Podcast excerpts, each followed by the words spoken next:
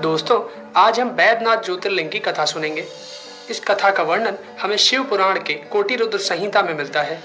परंतु इस ज्योतिर्लिंग का स्थान बड़ा ही विवादित है। पहला, देवगढ़, झारखंड।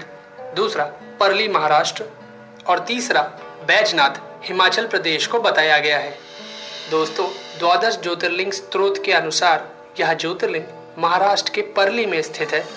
और शिव पुराण के अनुसार यह ज्योतिर्लिंग चीता भूमि के पास स्थित बताई गई है। स्थान विवाद है, परंतु कथा एक समान है। तो चलिए जानते हैं इस ज्योतिर्लिंग की स्थापना की कथा। दोस्तों, राक्षस राज रावण कैलाश पर्वत पर भगवान शिव की आराधना कर रहा था। परंतु कई वर्षों तक तप करने के बाद भी जब महादेव जी प्रसन्न नहीं हुए, तब रावण ने भगवान को प्रसन्न करने के लिए दूसरा तप आरंभ किया। परंतु इस तप से भी जब महादेव प्रसन्न नहीं हुए, तब जाकर पुलत्स्य कुल नंदन, रावण ने एक एक करके अपने मस्तक की आहुति देनी शुरू कर दी। ऐसा करते हुए उसने अपने कुल नौ सर काट डाले। परंतु जब रावण अपना दसवा, यानी आखिरी सर काटने जा रहा था, तब महादेव उसके सामने प्रकट हुए। भगवान शिव ने उसके सभी मस्तकों को पूर्ववत निरोग करके उसे उत्तम वर मांगने को कहा। रावण ने भगवान से सबसे बलशाली होने का वर मांगा।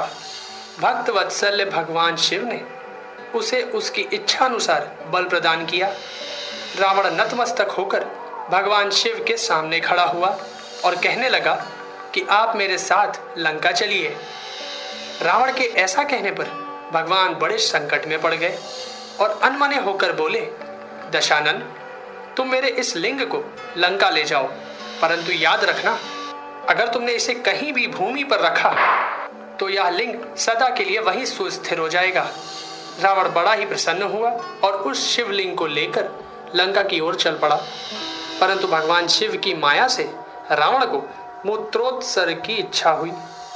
रावण बड़ा ही सामर्थ्यशाली था, परंतु मूत्र के वेग को वह रोक ना सका।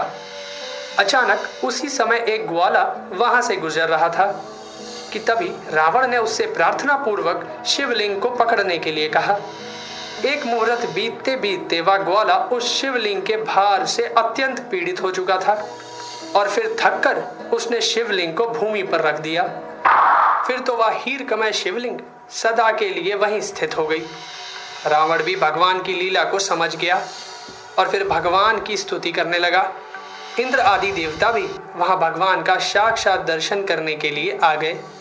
सभी ने विधिवत शिवलिंग का पूजन किया और उसका नाम वैद्यनाथ ज्योतिर्लिंग रखा। रावण जब प्रसन्न मन से लंका चला गया, तभी सब देवता यह सोचने लगे कि भगवान शिव के दिए वरदान से ना जाने यह राक्षस क्या करेगा। देवतागण ने नारद जी को रावण के पास भेजा।